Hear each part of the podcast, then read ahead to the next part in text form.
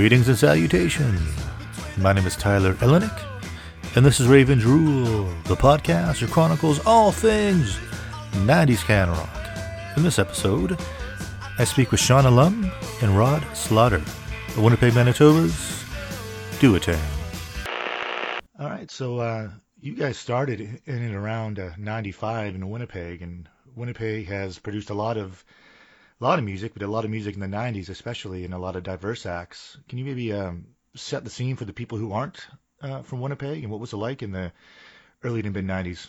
Yeah, we, we actually, Sean and I were just talking about this. We kind of started almost exactly 25 years ago. It was in spring 95. And at the time, Winnipeg, um, it, it really did have a, an amazing, not just music, but entire arts and cultural cultural scene. It was uh, the Royal Art Lodge, uh, visual artists, and and all sorts of groups. It was really vibrant, and and you could feel it. Like if you go downtown at that time in Winnipeg, there was lots of clubs, there's tons of people out. But the the music scene was very more diverse, I think, than anywhere else. And there's been all sorts of theories about why, but Sean and I were thinking that probably the main one is that we didn't even have college radio here until like yeah. uh, major college radio until about '98 and so that meant like everybody just kind of found the music that they like on their own, but yet it was still a very cohesive scene. So you'd have bands like uh, Transistor, who were very popular at the time, uh, Kittens, uh, Grand, you know, Grand Theft Canoe.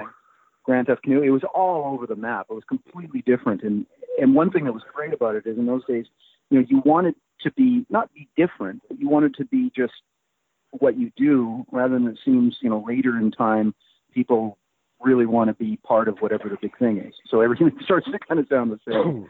I, th- I think what it was too was I always said that like because of the college radio factor that we didn't have any, we'd have to listen to Brave New Waves and stuff like that, and we'd raid our parents' record collections, and all these influences came to these bands, but kind of like bands like that we like, like the Jam and stuff like that.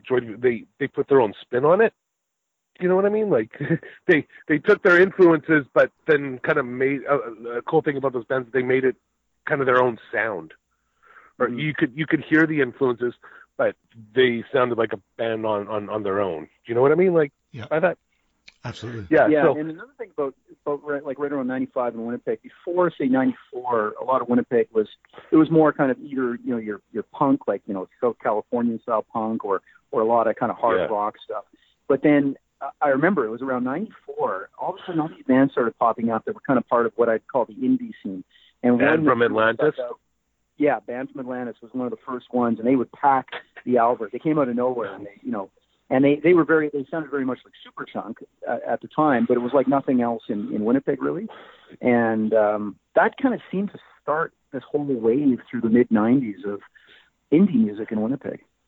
yeah, and it and it was it was all very like there was this, there's a place in Winnipeg called the Exchange District, and that's where you could hear these bands like practice because like rent was very cheap, and all these old old buildings that, that were still around and really cool, really pretty to look at, like the architecture, and that's where these little cafes were and these little bars, and uh, it, it was it was a really thriving scene, and and and, and the, the it was art as well, like like painters and sculptors and like people that were just you know starting to get into like movies like Guy Maddin and stuff like that even like it, it was yeah, that actually is the biggest thing I think about Winnipeg at the time. It was very uh, economically. Winnipeg had never been worse than in the 90s.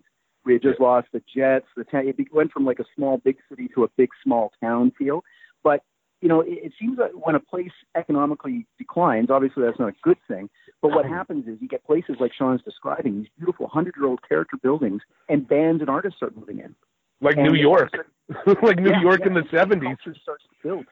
It, it hmm. was it was really neat. Like Sean and I had this place that we rented for maybe two hundred dollars a month. It had pressed tin ceiling, hardwood floors, hundred and twenty year old building. It was it was stunning. And now, of course, it's either a condo or a you know very Yeah. expensive office or something. But at the time, all these artists could have these places to create.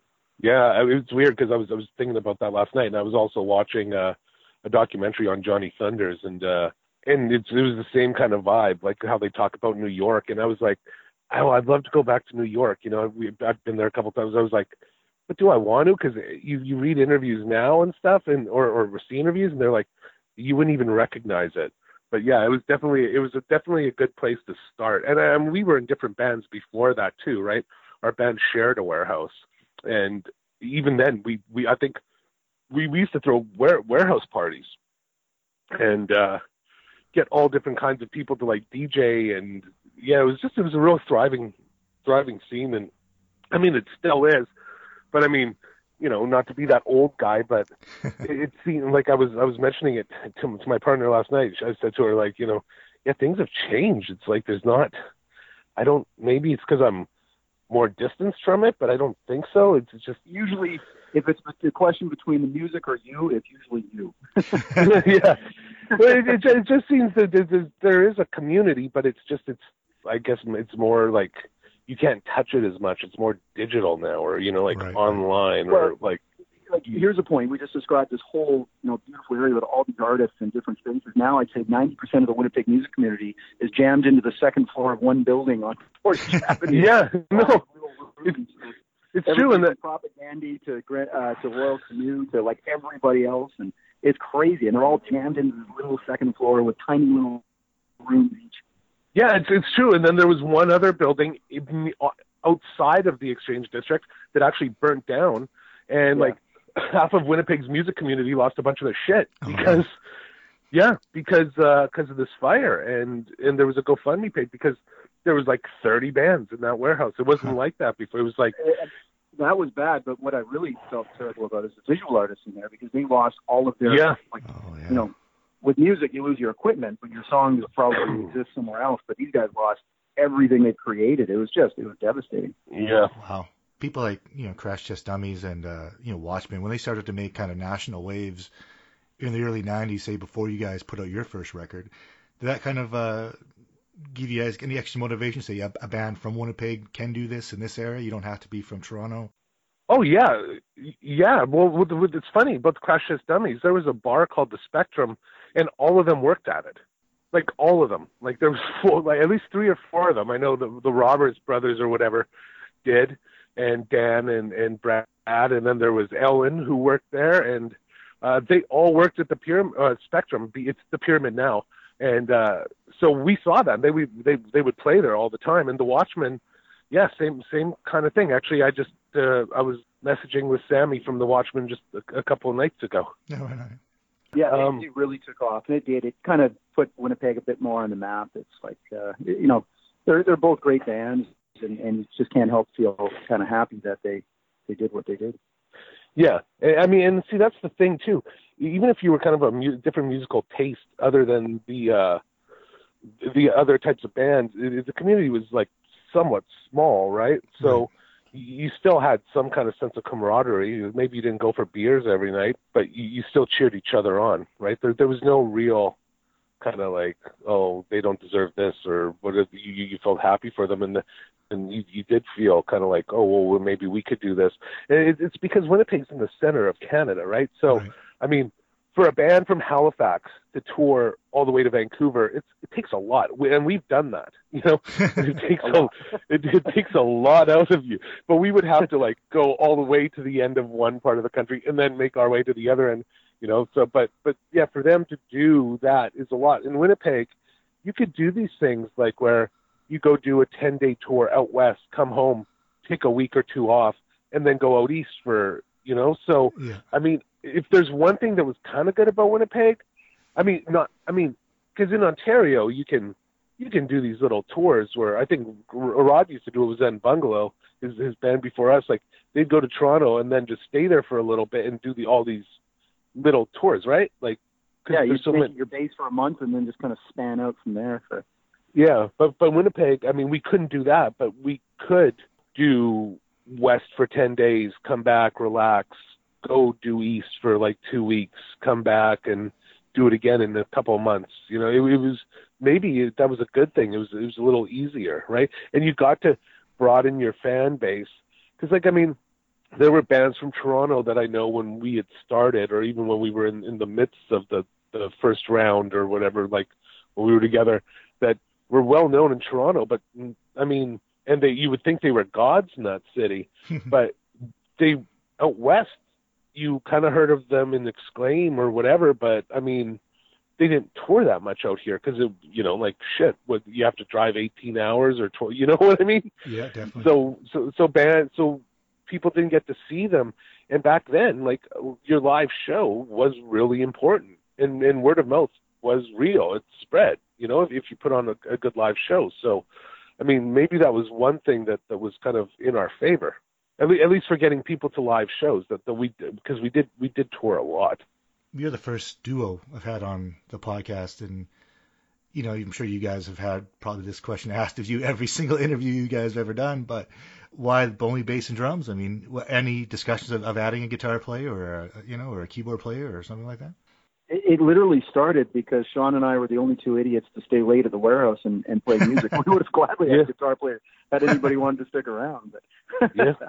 Yeah, no, it, we didn't even think uh, when we started. Actually, we there was another friend of ours who was a singer, guitar player who was jamming with us a bit, and then I don't know. It's just you know, one day we didn't call him or he didn't just come around, and we just kept going, and it was really organic how how we happened. We you know we never thought about bass or drums, you know, like uh, if we really would have, we probably wouldn't have done it. You know what I mean? Because because because back then it was like we're gonna have to spend all this time with each other, and and then it was also the fact that you know back then it was you don't, you don't hear it now really, but it was like well you're bass and drums, like where's the rest of the band, kind of yeah. thing. You know there were yeah, like, people who still thought that way. We weren't trying to create that sort of bass and drum sound at all. It was literally we were just playing songs that we wanted to play and you know, when when we started to get attention and and people in papers in Toronto and stuff would say, oh, they've got this kind of post punk sound and everything, and you'd be like, you mean we don't sound like Simon and Garfunkel? Yeah, yeah. no, it, it, exactly. And so, and and then by that time is like, well, it's not like we're going to add another member, you know, like so, right, right. So we just carried on. Were the uh the inbreds any kind of influence, or did you after you guys started to really start to jam the two of you, did you go to their back catalog and say, well, how do these guys do it? And let's try to be different, or let's try to see what they do good, and let's try to build on that. Was there any kind of uh, synergy there? We didn't know them at all when we started. We knew of other two-piece bands like, uh, you know, No Means No. Originally, it was just bass and drums. There's another band called Godhead Silo from from the states. So we knew it wasn't anything new, but we didn't know about the inbreds really until we started to to play out more, especially head east. There was like this divide about halfway through Ontario where it was this is inbred territory. and yeah. Um, and when when we did hear them, you know, it was kind of like, oh, that's what it's supposed to sound like. they had a very different approach, and uh, I mean, we were very different. And so it's it's kind of like saying the Police and Rush are the same because they're three pieces, yeah, yeah, completely different yeah, sounds. But they they knew like they knew what they were doing, and especially in hindsight, when I look back, like Mike, the bass player, Mike O'Neill, is that his name? Yeah, yeah that's right. Yeah, yeah he, he had a, a different type of bass and he played with a certain sound that was it was conducive, very conducive to it. And the drummer, what's his name, Sean? Uh, Mike and Dave. I don't. Oh, Dave, Dave, Dave. Great, yes. great guys. But he played very simple, and it was it like it it was a very different sort of sound, but it worked. It was like they kind of knew what they were doing, whereas I think Sean and I were just you know, as I say, we we had no clue what we're doing, and so it was kind of chaotic. Not that that's bad; it's just a different way of approaching it.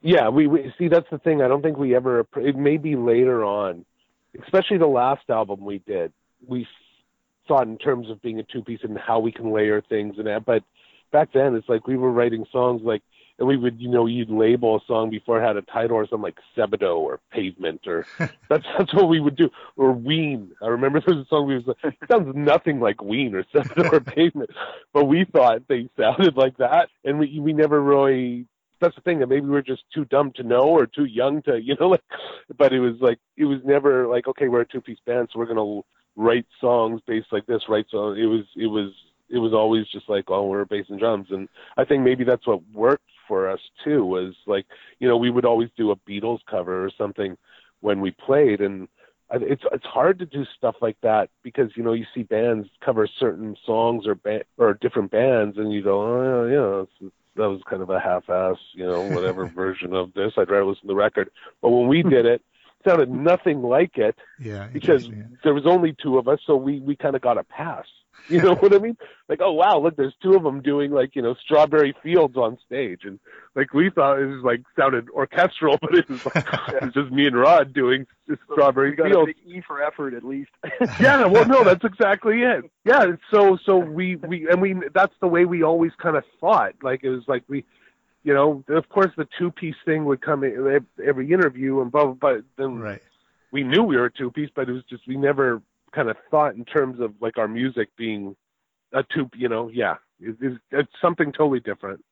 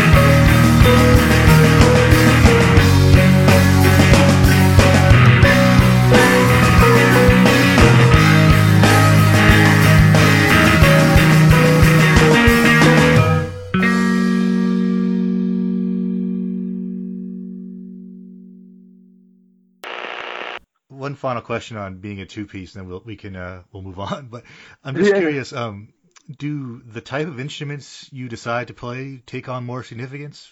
Yeah, yeah.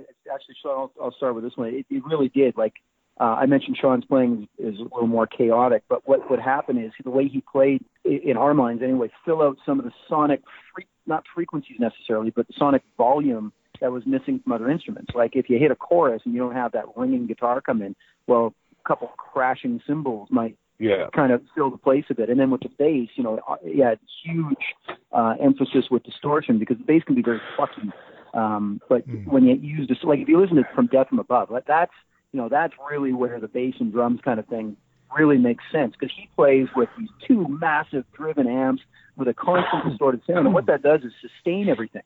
So it, it doesn't even sound like a bass anymore. It sounds Hmm. like a like an SG guitar tuned down about 12 steps or something and it sustains and it fills things out. So there there is a lot of things that you have to think about when you're trying to make such a minimal sound kind of I wouldn't say work, but kind of fill in the gaps a bit.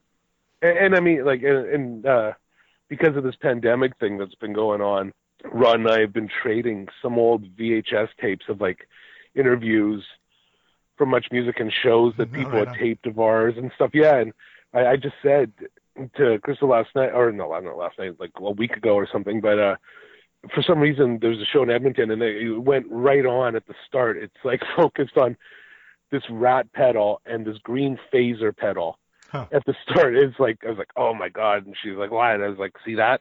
That was Duotang right there. It was like he, he was this. Uh, he'd go through like three of these rat pedals every year because he'd just stomp on them, right? And I guess they lose their oomph after a while. And she she she wasn't getting it. I was like, see this this was like this is what kind of made our sound. So Rod had some thought into that, and the way I played, it, it was maybe a good thing, but then maybe also a kiss of death too, because like you know I'd always I have to accent on those cymbals to do this to kind of add, and then I for a while there I kind of got stuck in that where it was almost becoming predictable because, but I had to, you know, yeah. to fill it out. Okay, well here's the chorus. I'm going to go to the ride cymbal, you know, because that's what I did to fill out the sound. And I think after we got away from that, especially on the newer album when we got back together, Yeah. playing wise. But yeah, so I mean, n- nothing in terms of what you bought, like for me for drums, but the way I played had to be a certain way, at least, or at least I thought it had to be at that time uh, for the first couple of albums. So, so you guys formed in summer of '95, and by March of '96, you guys had already signed your record deal. Can you maybe describe how quickly that came to be, where you could uh, go from just jamming with the two of you late at night to uh, you know signing with Mint? It was a horseshoe up our ass.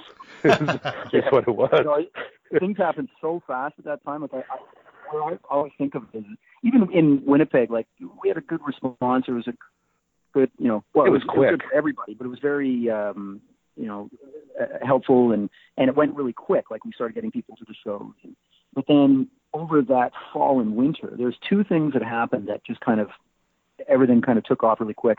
One was um, a chance meeting with uh, Peter Jenner, who was the manager a long, long time ago of Pink Floyd and Syd Barrett, and then later Hmm. Billy Bragg and The Clash. And it was just an accidental meeting. where I ended up spending the afternoon with him at a conference here in Winnipeg. And then he came to our show, and he, I guess he turned to somebody from the Winnipeg Sun or something and said, "Wow, these guys are really good."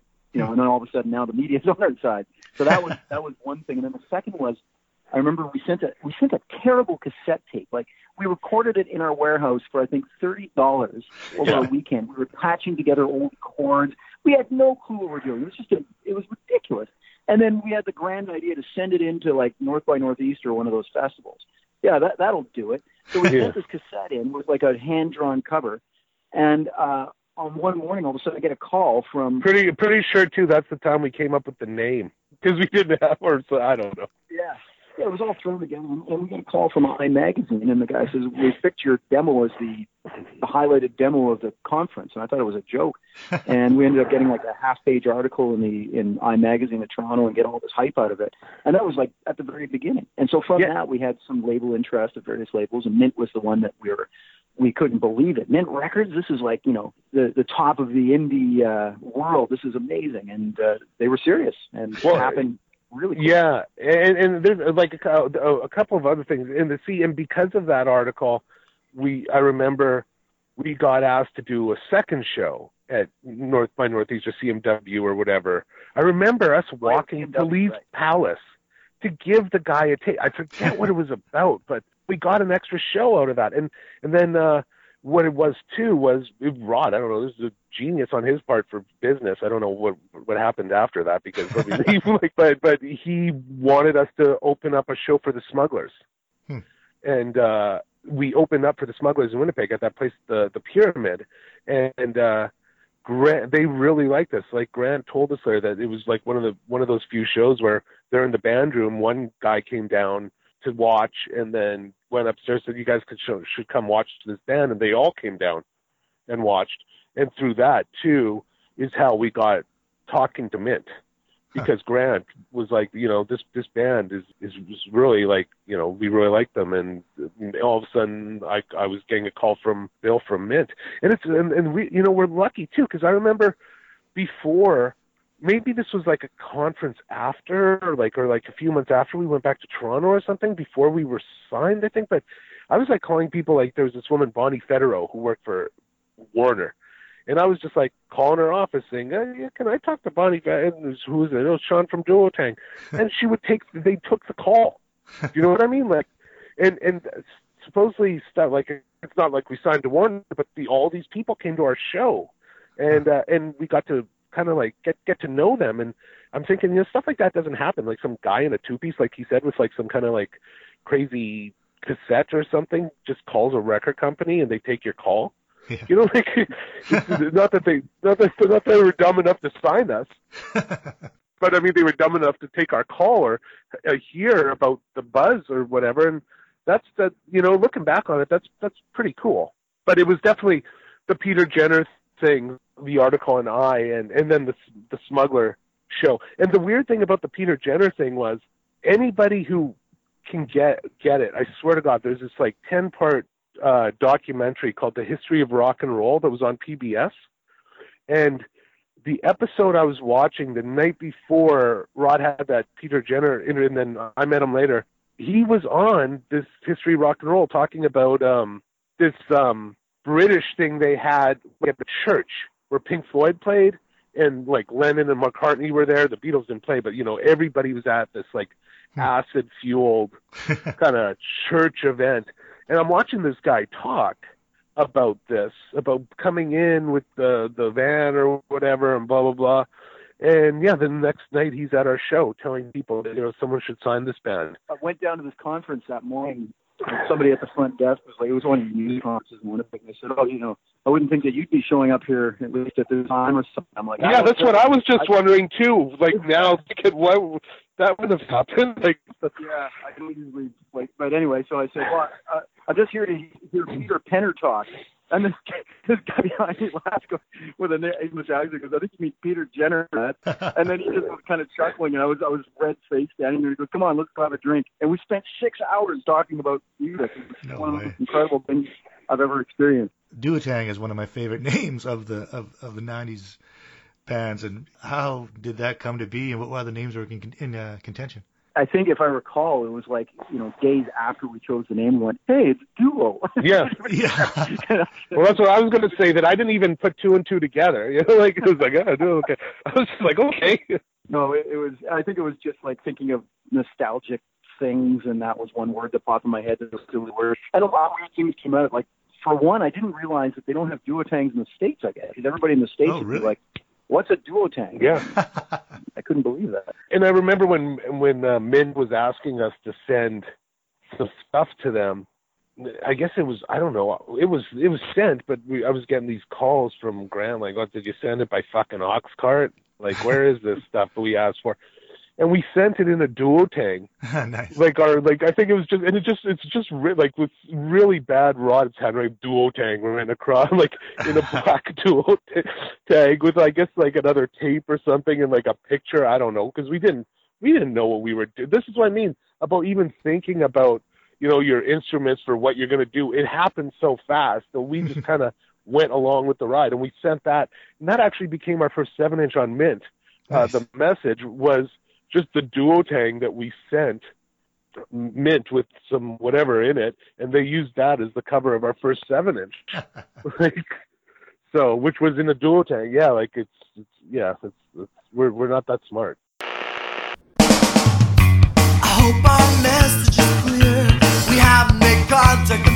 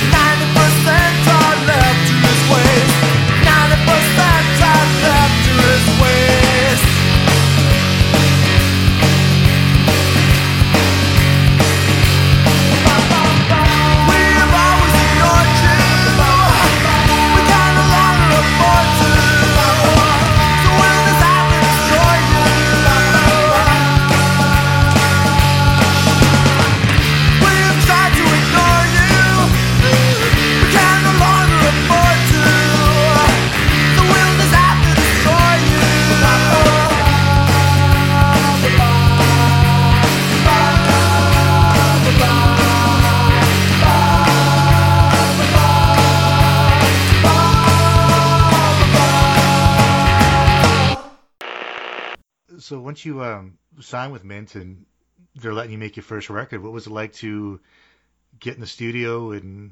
It was the best, the best time.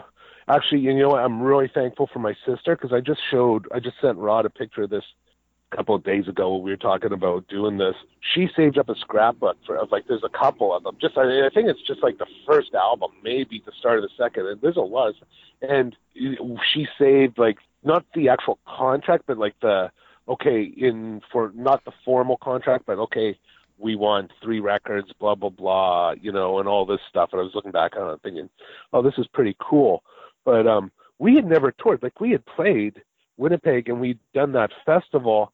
And when we went out to record in Van- we recorded the first record in Vancouver with Darryl Neudorf, and he's done like Sarah McLachlan and all kinds of bands. He was in 54-40.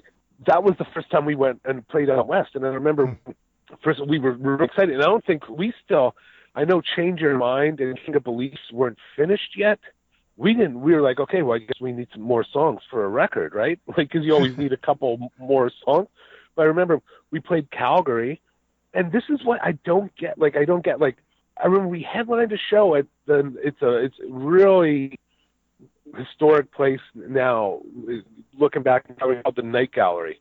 It was just an amazing place where every '90s Canadian band played, and uh, we headlined and this band called Smoother and the New Grand. They they were our openers. yeah.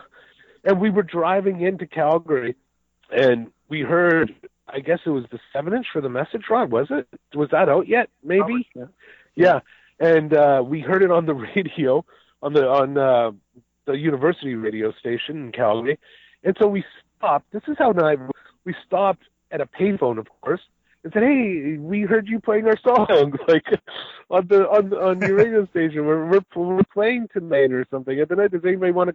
And then they asked us to come come down to the radio station, and there was things set up yet for us for like publicity for because you know we're just going out to Music West, and uh yeah, we got to uh, play this awesome show and. Which was packed in Calgary. We'd never played there before. I'm sure it was mainly because of the two bands we were playing with, but like you know, then, but then Calgary kind of took a hold of us, and uh, and then we went to Vancouver, and we had tickets bought. Mint bought us tickets, I think, be, Stereolab and another show, Guided by Voices. All right. And so we was like, I was feeling like a rock star. Like, wow, our record company's buying us tickets to, you know what I mean? Is this how it? Is this how it is? Yeah, is this how it is being in a band? And like, uh, so we had those show two shows to see. We played a show at this really cool place called the Gastown Music Hall with all these other mint bands. Nardwuar got on the stage and introduced us for 10 minutes to the No point way. where Grant had to come off on stage and pull him off because he went on about Winnipeg and like all these stories. And I'm like, who's this fucking weird dude? You know, like I didn't, I didn't know. All I kept, people kept telling me is, look, yeah, he got Gorbachev to say "rockin' in the free world" or something, or like "do doot doot," like, and and uh, we were big fans of Sloan, and Sloan were at the show, and we got our first like I think it was our first MuchMusic thing. They interviewed us with the the uh, Bill from Mint, like this is the new signees and stuff nice. and it was an amazing show. Yeah, we got to meet all these other bands like that were on Lookout too, because Mint had a thing with Lookout. Mm-mm. And then in the midst of oh, and and the which was it the Stereolab show? It was like when Sloan was about to br- they broke up because Twice Removed I guess didn't do as well, which is their best album as they thought. But then they got back together and did a surprise show, and it was like all the music that was going to be on One Chord to Another. Oh wow. So yeah, so that and that was a surprise. So we got to see that opening for Stereolab. Guided by Voices were freaking amazing. And then in the midst of this tour, uh, this show, I guess we had I had I had a few, a few beverages and uh there's like Kevin Kane from the Grapes of Wrath in front of me. And I was like, look, look, look at it's Kevin Kane from the Grapes of Wrath. Like, and, and I love the Grapes of Wrath. And I was just being a drunk.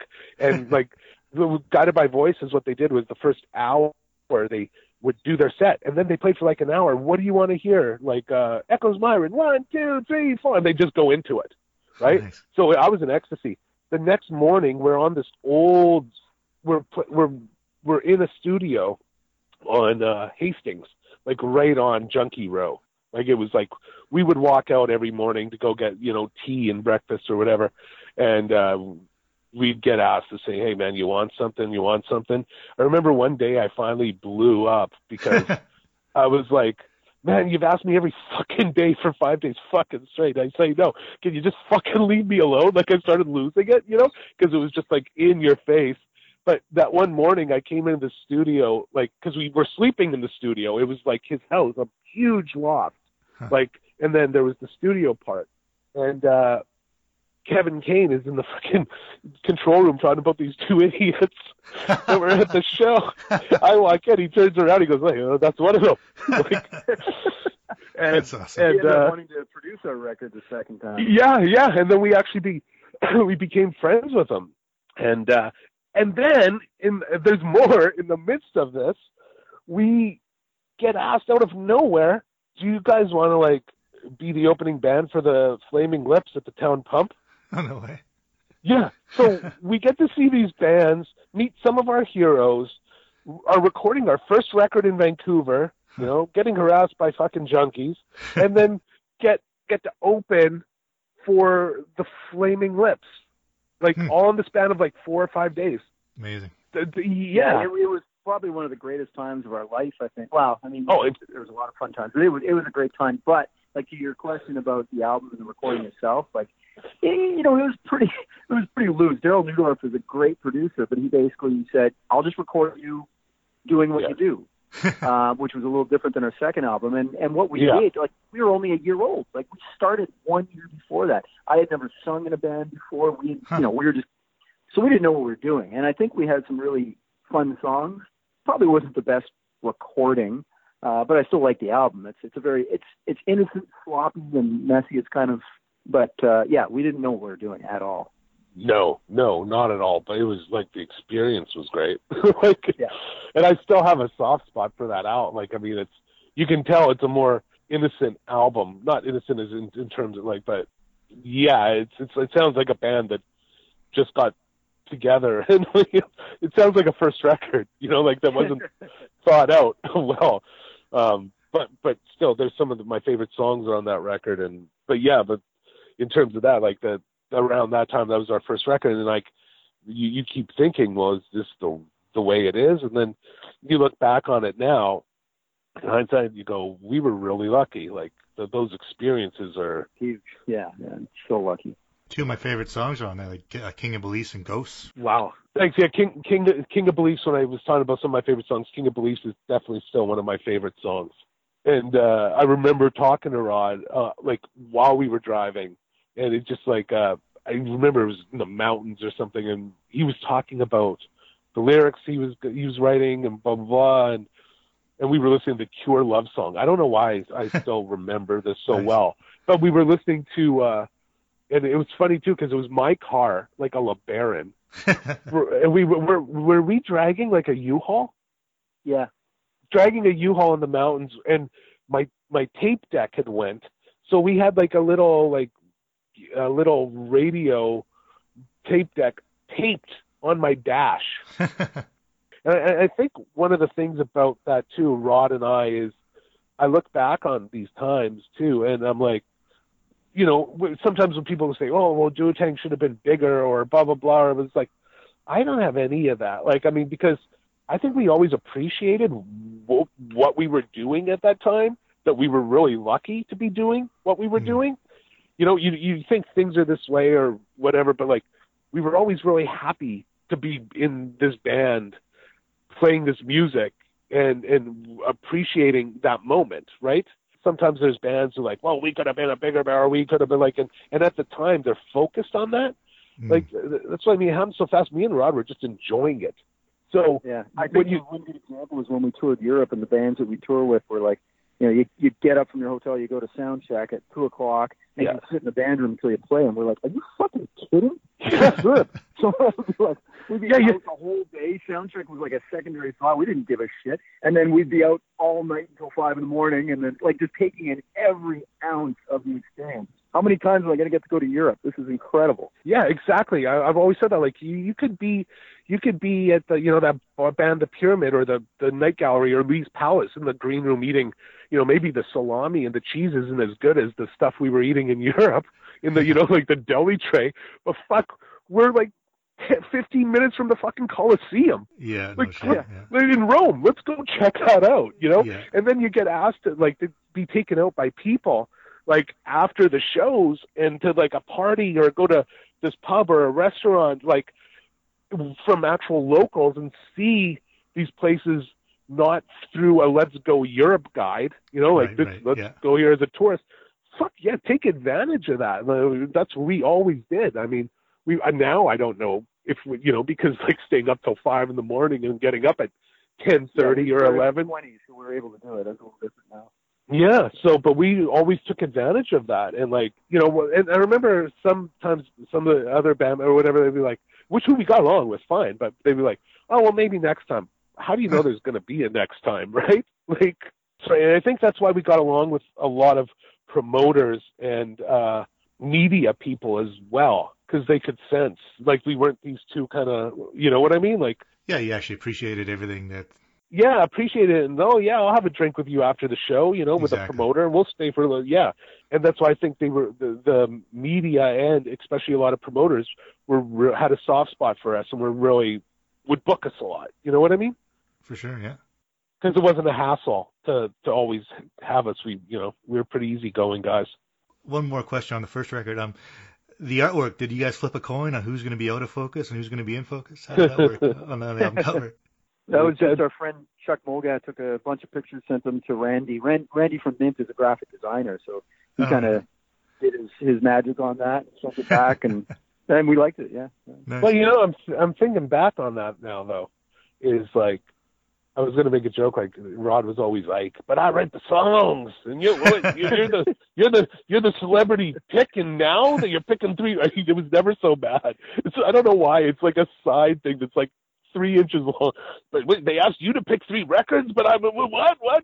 And then Yeah. and now he, he thinking reminds me of those every month. I will get an email with that but now, but now thinking back of it, the you know the one photo that was taken by like a friend of his was for the second album. For some reason, I'm out of focus in that photo. now that I'm, now that I'm thinking, it, just, it just hit me right now, like thinking about What, that. you're out of Yeah. focus on that one?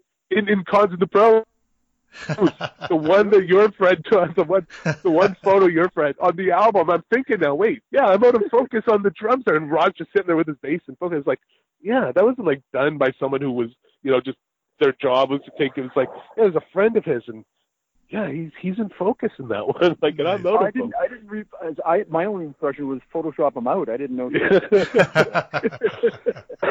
like, like you know what Photoshop was in 1998. liquid paper. yeah, exactly. They're coming from the guy who sent a duotang scratch with duotang. And when we got back to when we were doing this stuff in 2016, I said, "Well, we need- we need uh, a what I forget what we needed something, but he sent Wikipedia as like our web page." Like, it's like what? And when he said, he told me, I think there was just like a fucking deafening like like silence. What? That's not no no. We need to get a we- website, a web page. Like we need we needed something, but it wasn't definitely wasn't Wikipedia. So after the first record gets uh, recorded and printed, and what is the plan to kind of um, from Mint and you guys to kind of work that record and kind of promote your band and Well, to tour our asses off. yeah. which which for the which for the first record we did. And, and the sad thing about it is, is like we didn't tour the states a lot, and we should have, because we Yeah. did on that record, and we got really good responses. And I think there's two things actually, Sean. One is yeah, we didn't get to the states enough, and it's probably the same reason we didn't. As the second concern I had, or looking back, is that we didn't do enough all ages shows. yeah, And it's. I think it's because we had a, a really good agent. In fact, he's he's now like the top agent in Canada. And you know, this isn't anything against him. He's he was fantastic, but he was putting us on bills that would get money, right? Yeah, yeah. Uh, which is obviously smart. But at the same time, you know you build a bigger following if you spread out your audience more, not just playing for the kind of college crowd. You want to be playing all ages, and we should have been doing those kind of like we did do the states tours, but the, and we should have done more of them where you're sleeping on people's floors and just do it. Who cares about the money? You'll sell the merch. Mm-hmm. Well, no, no, that's exactly that's no, that's what I was. That's exactly it. Because like when you're getting X amount of dollars for doing Amigos in Saskatoon and the Starfish in in Vancouver and blah blah, blah and then he's like booking you, and you're getting like seventy five dollars in Seattle or a hundred. You know what I mean? Or just, and he's like, well, why is it worth our butt? But he was that that was short sighted. You know what I mean? Because Yeah. when we did do those shows in in the states, we would see that like, wow, there's big markets here, and we're actually doing people rem- like liked us. You know what I mean? Where and it was like this is now, of course, it's about the '90s, so it doesn't matter about us dating ourselves. But this is kind of right when the internet is starting to kind of take off, and Right. people are starting to write little blogs or whatever, and you could see like someone writing someone in something in St. Louis, like saw this band Duotang, they were great. You know what I mean? Check them out. It would have helped a lot but but yeah, but that's that's one thing. So it, was a tour. It was to tour a lot, which we did. We did a lot of tours. When when the when our first release came out, we were already. We went all the way to Halifax, played hmm. Halifax, drove back home, had like one day, met up with Cub. It was Cub's last tour, Nice. and with uh, with Zumpano. with Zumpano. Zumpano Oh, right on, yeah. was uh, Carl Newman from New Pornographers. They were. The more I think about it, they are one of Canada's greatest lesser known bands. They were so. Zumpano, oh, that Yeah, Going Through yeah. Changes album or whatever is awesome. Yeah, it's so good. Sorry. Yeah, but but then it was met up with them and then went all the way back to fucking Halifax. Like you know what I mean? Drove and then got back to Winnipeg and then did our own tour out west. It, it was a lot of a lot of touring.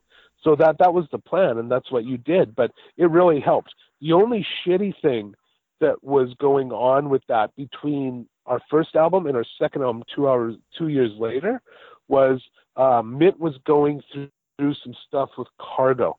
Hmm. It was right when Cargo was folding, and they were our distributor. So we are getting all these great shows, and like they're getting amazing reviews. Like we're on the college charts, like doing really well. And Ron and I were in above going to see if our like we you'd have time during the day, you know, whatever, you know, east or whatever. We're going to some of these record stores, and our records aren't there. Hmm. And and we're asking like the person at the desk or whatever counter, oh no, it's on order, but we're sure because Mint ended up suing Cargo because Oh, they're wow. supposed to be putting out our album on September seventh or Oct- whatever it was, and now they're just not distributing it. It's being held, and then they we had to go through. They quickly had to go through other smaller uh, distributors to get our records. They finally made them there, but it was that I think that was one thing that was that's the one little you know negative from when all that was happening that Mint was in a dispute with Cargo, right? And they were owed I mean not like shit shitloads of money, but like for an indie label enough where they were feeling it and feeling the impact of these album this album that they thought they had somewhat of a hot new indie band being out and it's half the record stores aren't getting that record yet, right? But it, but that's what we did. We just toured and then I mean the process of making videos like we you know we never thought of that we had to do and uh Yeah, what was that like for you guys? I mean, did you guys come up with the treatments, or did you just find directors you liked, or the label kind of coordinate that, or? yeah it, it was it was like here's money for a video who do you want to do it the first one we did in winnipeg over a few days uh with uh, this woman sandra enns and uh i always liked it rod didn't like it when it came out I, know, But, I, uh, I liked it. It, just, it was it was supposed to be based on this movie Blow Up from the '60s, and and I, I don't know. Maybe because when you when you base something on something, you have a vision in mind. It wasn't Yeah. quite that, but looking back, it was really well done, and it was a great time. It's like we did it at a club in Winnipeg, and they Wellington. put out you know this an invite to anybody who knew the band to come down, and there were so many people there actually. Uh, Putting they can people only away. let a certain amount of people, Yes. a certain number of people. Yeah, and it was, and, you know, I knew it worked a couple of years later or a few years later, because coming home, I was with a, a girlfriend of mine or whatever, and uh Blow Up was on, and so we watched some of it. and She's like, "Oh, this looks like your video." Our video was based on this, so like, so that's when it kind of hit. Like, it's like, okay, maybe it did work well, and it was slow down. The song was slow down, and that song did really well for us.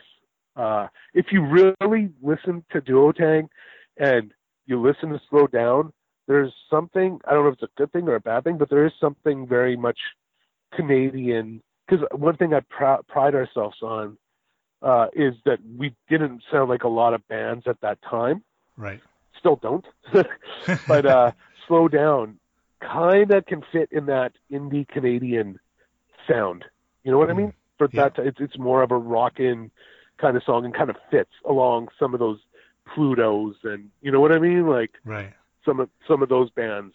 Yeah, so it was, I think it was definitely a first good first choice because it was either between that or like Ghosts, maybe King Believe or King Beliefs or the Message or something. But uh yeah, so filming the it was the video and then it was like you know like lots of interviews and um MuchMusic stuff, which we were really lucky that we got a lot of that stuff, a lot of MuchMusic interviews and play. I think and I think part of that too is like appreciation for what was happening to us because we were like poor man's like Wayne and Shuster, you know, like like we we were a duo that like played music and hopefully you know we're taking but but then you see interviews with us and we're like the old married couple and you know and, but I think we were lucky that like so it was easy for a lot like MuchMusic and and like the press and like a, a lot of stuff to reuse us for for these things because you know there was you could you could see the enthusiasm and there was you know, a bit of a bit of shtick involved as well, right?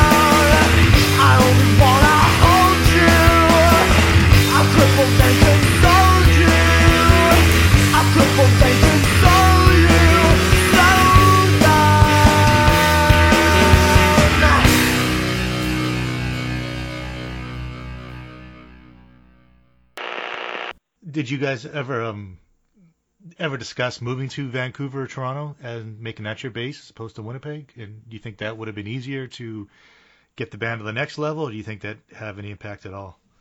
Uh, I think it would have. Yeah, I, we never Yeah. really thought about it. Like we were flat broke, you know, the whole time, and so moving Yeah. to a place where now you got to pay twice, three times as much to live and a place Right. to rehearse, and you know, Yeah. it just it didn't make sense. But I mean, realistically, yeah, there it it is harder to make music you're living when you're in a very isolated city, and it can happen if you're really good. Like the Weakerthans made it happen, uh, and other bands have to a lesser extent, but you, yeah, you really need to be kind of in the center of things, I think, to take it to the next step. But like Sean was saying, we never considered the next step. We were just happy to be on the first step. It, it's it's true. It's true. Yeah. I mean, I'm sure there were thoughts. I know there were thoughts of maybe Toronto, but Vancouver, because just Mint was there, and we knew we would be there so often, and we knew so many people, and then, you know, yeah, you we have really like we were in those places so much. We were on the road one third of the year. So I mean, yeah, you know, at, at the beginning anyway, there was no point in being anywhere else because we're always traveling. But you know, realistically, later on, it might have made sense. You said you uh, dipped your toe in the states on that first record. Did you just go back and forth across Canada a number of times, or was that the time they sent you to Europe on that first record, or was that the second album? I think that was right before the second, and we went to Europe twice. No, it was, it was the yeah, it was the second album, I think. Yeah, so the first album was mainly Canada, and then we got through the states, and then it was like two years later we went to Europe for the first time, full like a month or five weeks or something, and then a year later we went back to Europe for like six weeks. Oh wow. Yeah, Uh, and in the meantime, we're still going back and forth across Canada, and we would we would go to the states for like select shows, like uh, you know CMJ in New York City or a little thing to Seattle or something. Or but we didn't really tour the states except for that one time. that was a big Midwestern, like Eastern Seaboard tour.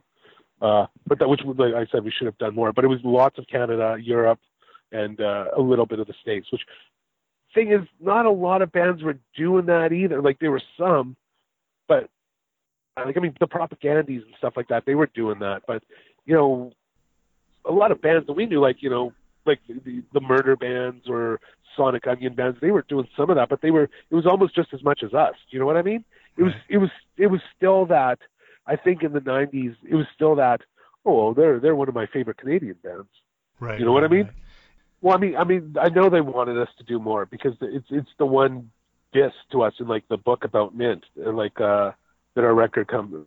Bill Baker says like, yeah, they were an awesome li- like he's complimenting us to about our live show and blah blah, and they toured Canada a lot, like because they always said like, guys, because the smugglers were doing the states a lot, right? And here's where moving comes into play because the smugglers were touring with all these lookout bands and all these western seaport bands like from down from, california to vancouver right? Right. we're in winnipeg. Yeah. so i mean i know we had a tour down the west coast plan too and it, it just we didn't do it because our agent was like well there's a you have a couple of days off. And i was like me and rod were like at the time who cares? We live up like frickin' you know seven eleven hot dog. Like it was like we're young like fucking like we had a show planned at the at the fucking whiskey you know what i mean oh wow. like yeah. like like it was like okay, okay no let's let's do this i remember he was like wow i mean there's no money in it and, and the thing Jeez. is with the mint bands they would have these connections in seattle and portland with k records and lookout in california where they would piggyback on a on a, a tour with another band who's big Hmm. and there'd be people at those shows Exactly. so when you talk about the moving, yeah, like if obviously if we had moved to Vancouver, it would be way easier for us to get on these tours to go down the Western Seaboard, you know, like piggyback Same with thing the smugglers Toronto. It's closer to all the like you know and Toronto Detroit, New too. York, and all Yeah. that. So um, at this point, you guys have spent a, a lot of time together, together, and there's just two of you. Um, how is your relationship between you two guys at this point, after all that touring and after your first record's out? And Yeah, It- we used to joke that that was one of the the good things about being a twosome was that uh, you know it was easier to tour obviously, but also you, would fight, but then the next day you get in the van and it's like, okay, well there's no one else to so and so our fight didn't last very long. Oh yeah, definitely. Like I, it just, and even do little stupid things to like amuse yourself. Like I remember once I was driving It was just me and Rod in this van, and we had a couch in the back of our van. Like we had this box built into the back of the van and a couch against it, a love seat or whatever. And I just have this feeling, and it's like it's five minutes. I'm driving down the highway. I'm like, okay, what's going on? He's, and I look in the rear view mirror, and he he was. I know he was waiting for five. He was just looking in the rear view mirror with his face, waiting for me to catch his face in the rear view mirror. Like I knew he was. It was like five to ten. It's like I can feel the energy. Like it's like I look up in the rear view mirror, and he just has this this goofy rod. I know the face. I can see it now. Like ah, like it, waiting for me. And it's so it's so stupid things like that. But the best was I know it was in the mountains somewhere, and he was passed out in the passenger seat. I think this is in the car too, maybe before we had the van. I don't know, but yeah, had to have been. And there there was a, a semi towing another semi, and so like when we're pulling up behind and we're driving the mountains, you it looks like a semi's coming right at you because it's being towed. But you know what I mean? Right, so he's right, like right. in the passenger seat, and I'm just waiting. I'm waiting, and then I scream, "We're gonna fucking die!" And he opens his eyes, and there's a semi staring at us right in the fucking window, and he just screams his his ass off. I'm too young. yeah. and then comes the second album where he looks like he's aged ten years. but yeah, so we would do stupid stuff like that. I mean, and you have to get along. Like, I mean, with in terms of coming to the third album, and now, you know, you know, yeah, we we talk, we talk, once in a while. but, it, but but for those first few albums, it was it was it was fine.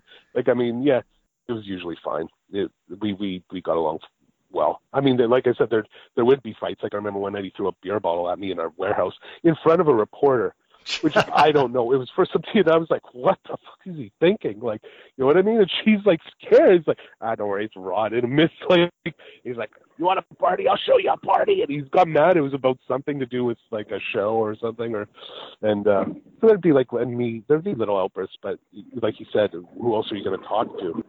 So at, at this point, did you start to see and in '98 the Canadian, like the Canadian '90s alternative rock boon, kind of started to kind of fizzle a little bit at that point? Did you Yeah. notice any kind of change happening between the time you put out that first record to the time the second record came out? Well, that's why it's Yeah, called the cons actually, and the pros. yeah, it, it, like for us, it was it was a good time. Everything was going great at that. It was actually that second album was Uh, great. But the uh, the music scene changed, and I think the big thing was uh, electronic Techno. music. That Yeah. was yeah, that was the age. If you remember, like '97, I guess especially, but by '98 it was really so. It was like Prodigy and Chemical Brothers, and everything was becoming about electronic shows. When Trainspotting came out, man. Yeah, and you really saw it in that time, '98 to '99. But but for us, like once again, we were kind of lucky that um we were peaking then. Like it was like that's the first album was like kind of like okay, maybe maybe they're gonna go. Like Mint thought that they were gonna make money off of us and sell us to majors and stuff, right? and when that didn't pan out, we were we were like kind of this li- this indie like number one on college charts for the first album, or no, number two. I, I remember because Sloan, those bastards, they came out. They, they came out with that album, One Chord to Another. So they were like on there forever, and we were just at number two, and we never could. We could never No, could no, kick we them were off. near number one with that album. No, no, it was our last two Yeah. albums we hit number one with. Oh, Num- yeah, the the, album the was- first album was number two, but we were like Right. on there like longer than almost anybody. Like we were in the top ten of the college charts, and that shows how much touring we did. Like for the first album, like for like six months or something. You know what I mean? Like, but we never hit number two, what number one. But the second album we hit number one, and the Cons and the Pros, I think it was like, okay, well now they're the newer band, they're the, and the second was like we were kind of getting a little more like respectful. You know what I mean? Like they're Right. okay, they're like a Canadian band that could maybe do something because, like, I mean, even the tour we did across Canada, like our opening acts were Plumtree and the Weakerthans. Oh wow. Yeah, Yeah. and like But what I a remember gr- reading something not long ago where it was talking about Duotang, and it said these guys kind of peaked when live music was taking a tumble because of rave music, and then when when live music finally took off again with the Strokes and all that, they broke up. that was Yeah. it was the worst timing. no, no, no. They, they it was Q- yeah. If you read that, Q said that. I remember going to the. It was Oh, like Q, right. Yeah, yeah. yeah, it was Q Q uh, CBC. They were like yeah, so they weren't when they were hip or when they they weren't. This isn't what was in. Then when what they were doing was was starting to be hip, they break up in 2001 or 2003 or two or whatever, and now they're back, and what they're doing isn't hip again, but it's good. You know what I mean? Like, like, so it's like their timing freaking sucks. Guys that show up too late to the party. Yeah, time. exactly. Exactly. Well, there's no more beer in the fridge. What the Oh, look, fuck. It's four in the morning. Okay, and that's my Rod voice too. Fuck, it's four in the morning. Oh, fuck. Okay, let's just go to Burger King. Shit, party's over. Show up too late or leave too early, eh? Before the party Yeah. gets jumping and yeah. But but that's the thing. It was it was it was like a, actually a compliment, right? Like right, exactly. saying that we didn't sound like anything then, or as like and pretty much saying that we're the idiots we are. The, you, you can obviously tell now that um, that we just didn't care. I mean, we did. We cared about like believe me, we cared about business stuff and everything like that. And like I mean, we wanted to make some money out of it, and we wanted our records to do well. But once again, it's this Winnipeg kind of thing where we were just doing what we what we could do, you know. And maybe once again, now that you that you brought it up, maybe we're moving somewhere else would have helped us out a lot. Because there was, I mean, we we would talk to the record company and our agent and stuff over the phone and and all this stuff, but I mean, there wasn't like we would be told what we're going to do, but there could have been more done. But yeah, the, the second album, we were really lucky because when that stuff was going down, like our our crowds were actually getting bigger. Oh, But cool. maybe maybe that's because we weren't the norm rock band, you know? Mm. Mm. Thinking about it now, we didn't sound like Superchunk. You know, like which was kind of that sound fading away in the indie indie kind of sound that there was. We still sounded like ourselves, so maybe maybe for that album or that that, that time period it, it helped us. You know, because I know they played that was like where Broken Rule got a lot of play on MuchMusic, and it was, and then the songs were, be, and then we did that tour too. Like, like I mean, and, and just when we, I said we were going through like tapes and that we were trading, it was like there's like on that tour alone, there's like four, three or four different MuchMusic interviews. Like Nice. a Toronto, I know we did one, but I don't have that. But there was a Halifax, a Vancouver, a Toronto. You know what I mean? Like we we were getting these interviews, and that and that was one of the main outlets for people to know about your music was MuchMusic and Much West and Much East, and you know what I mean? Like so, so yeah, we we I think we were lucky during that that time period. Did you guys, you guys uh, kind of touched on it there, um, where Mint was thinking of, you know, trying to get you guys, I don't know if, if the right terminology is sold to a major or, or acquired by a major label. I'm Yeah. not sure the exact, but um, was that ever close for you guys? Was there any kind of, No, I think if anything at the start, because I know there were other labels that were interested with us at the start before we signed the Mint, but Mint had told people that they had already signed us. That bums, but uh, not after that. And I think that's what their plan was because they had done that with like Pluto and stuff, right? They, I don't know if that was their plan though. I think that happened to like Mint is the the one thing that's so impressive about them is that uh, they were the one indie label that never wanted to uh, sell to one of the majors. Like all the other indie labels did that, and they held their guns, and they were the only ones. Now maybe they, they would have liked their artists to do a little better, and if that meant going to a major, but they themselves didn't want to. Oh no, not them themselves, but but but for bands like when Pluto Pluto was signed under a contract to Mint. So when Pluto went to Virgin or EMI or whatever, like Mint got some money for that. Oh Right? yeah, yeah, I guess you're right. Yeah. So, but I rem- and I remember Bill talking to us, or to me maybe, because I talked to Bill a lot, and uh, him saying, you know, joking like, yeah, well, we'll you know, like, oh, people, you guys are the boy, you know, you know, we'll sell you off, we'll still be friends, but, but I mean, I, I don't think they were disappointed that that didn't happen, but um, betting on the wrong horse there. but but they but they I think they kind of thought that. But in, in at the in the same token, like what what would we have done? Like I mean, I, I remember we had signed the same time as another band in Canada uh when we signed to Mint, and it was it was I remember Hayden was talking to us because he was friends with a friend of ours called Greg. And about and that's when he was being feted by all these American labels and stuff. Mhm. And uh I remember him once it's like, yeah, you know, you do your work on an indie and then you have more leverage to talk to a major or whatever. You know what I mean? Like Mhm. once you've proven yourself on uh on an indie as opposed to just oh you're a buzz band here's here's a Canadian major label will give you this much money that you're going to have to pay back and if it doesn't pan and we're not going to put a lot of money into you and if it works out it, it works out. Like I mean, and there's bands like I Mother Earth and Our Lady Peace where those are major label looking sounding bands, right? Mhm. We we aren't we weren't that type of band, so it would be harder to sell. But we signed to Mint when another band had signed to like BMG or something, right? And it took them two years to put out their first record, Hmm. and they had gotten some opening acts on some like soft seat theater sh- shows with like say Treble Charger or whatever, right? And this is at a time we met up with them in Vancouver, and they're but then they're playing their own show, and there's it's like a half packed crowd at this bar, and it's our second album, and we have like I said, we're on tour with Plumtree and the Weakerthans, and we're like playing a sold out show at uh the Starfish Room, which was like not the Commodore, but the, the big club in Vancouver, right? And that's from being on an indie. Who knows if we would have signed to some label like that, we probably would have been stuck in that Siberian kind of thing, and the buzz would have worn off, and who knows what would have happened, right? So I think we're lucky and we're smart. We were with what we did. You're talking about the Weakerthans, um, that's a lot of people's favorite band, and um, can you maybe tell some Weakerthan stories and how that relationship between you guys developed? And one of the things is that when when we first started was actually show that I did in the base. There's a, a punk rock house in town. They'd have basement shows, and so I just played a couple songs with my bass. That was the beginning of Duotang, really. And the one person that uh, came up, or somebody said, "Hey, you know, John's here, and he really liked your set." And I met John Samson. He was in Propagandhi at the time, so he was kind of like the first person to Huh. To say something nice, which was interesting. And then we were friends, and we ended up when he started Weakerthans, they came on tour with us across the country. Uh, and what I thought was awesome, this is a story I always like to tell about John, is that every people would come to the show, like there was, you know, our crowd, and then there's a bunch of people who didn't give a shit about us. They came to Propagandhi or John from Propagandhi, and a lot of them were disappointed by Weakerthans. It's kind of Yeah. like, you know, with this mopey. But John, few of them actually returned CDs.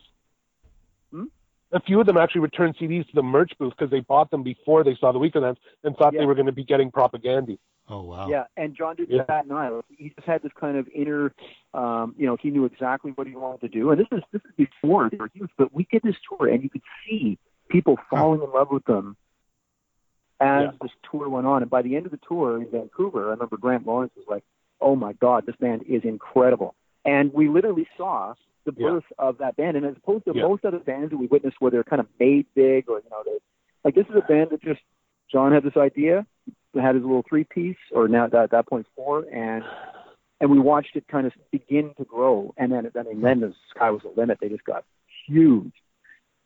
Yeah, it's def- always that's definitely. always a thing that I feel very very happy to uh, have, Yeah. have seen that. Yeah, yeah, no, he, he's right, and you could you, you could definitely see that happening. And once again, like, and and that's the thing, knowing that's happening and being happy for it. You know what I mean? And that's the Right. Winnipeg kind of thing. And also, and even when with the, the first show he, we the is Rod, it was at the Red Fisher House, so that was like John Yeah. Sutton and, and Jay, the drummer's house. So there's a there's a Weakerthan's connection too. Like Oh yeah, our first basement show was in two of the Weakerthan's house, like in their basement. So we we had known them forever, like because two of the guys were in a band called Red Fisher, and uh, a punk band from Winnipeg with this guy John Stewart and John Sutton and Jason Tait and Jason Tait, the drummer from the Weakerthans, were in that band. Huh. That evolved into the into uh, the Weakerthans with Samson, and that's why we took them. But yet at the same time on that tour was cool was that Plumtree was there, and we want and we didn't want because one thing about the the '90s kind of indie scene was you would see all these Halifax bands tour together, and you would see all these Winnipeg Right. like endearing bands tour together. And one thing that I'm kind of proud of with Duotang is like we took these two other different bands. One one was from Winnipeg, but nothing like Duotang, and then Yeah. you know Plumtree, which is nothing, and did a whole tour together. And then after Nice, that, we we did a tour with a band from Toronto called Four Star Movie, and tried to do different things. You know, not just like one type style of music. So, um, Duotang released a record recently. I mean, a few years back. Is uh, what's the plan now for you two? That's the weird thing about Duotang. How we explained how we always did it because we loved it, but when we did it, when we started, it was all planned out for us. Like, I mean, I mean, we got signed, and it was like, okay, you're doing these tours, and so when there isn't all of that ahead of you, Mhm. you can get complacent or lazy. Rod's not. Rod's been working on different things. I've just, I was just DJing and like besides my other job, but like for for my kind of like creative out, output, and that was that's like playing old '60s stuff and like or actually it's called what the fuck like whatever I want to play night, right? goes from disco to goes from disco to like indie to '60s to you know like sta- Stax and Motown, but um we actually a few nights ago, and this could be because we've been talking about the old days and how we brought up the 25th anniversary. Uh, there's talk about maybe recording three or four songs.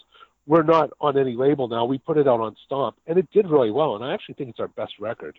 Hmm, Cool. You know, it's weird too because I I put on like you know I have Alexa, so Alexa play the Zombies or whatever on Spotify. Right. And I was doing that, and it was all this cool, uh, the zombies, like the '60s band, their stuff. And then I guess it played some of the shit they did later in their career, like 20 years. You can tell it's like these older guys.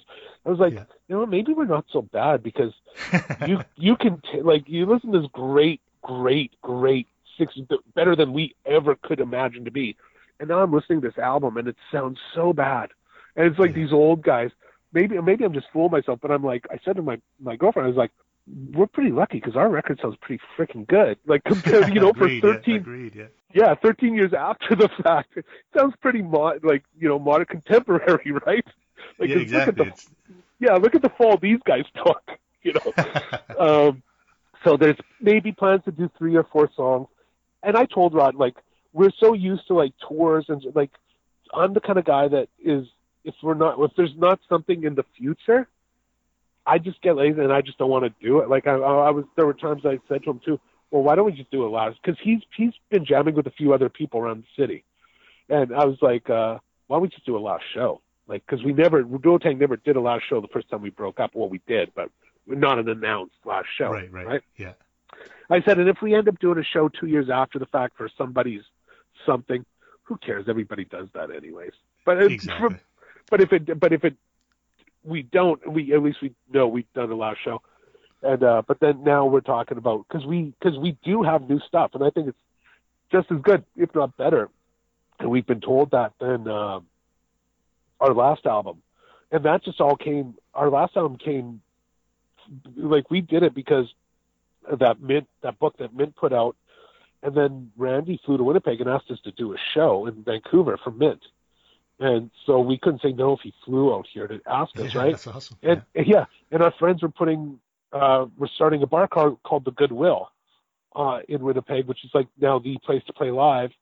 And so we're like, if we're gonna do Vancouver, we're practicing. Let's do Winnipeg, right? And so we got asked to do all these shows after that because people had heard that we had done this stuff, and that's when we said, well, are we just gonna do the three albums? And like, if we're gonna do this, once Rod came into the stu- warehouse and said, "What do you?" As soon as he said, "What do you think of this?" I knew we were doing another. Re- I knew we were doing another record. Thankfully, it was good because if if it wouldn't have been, I think I know what I like because we made that record for ourselves, and I think that's why it's our best.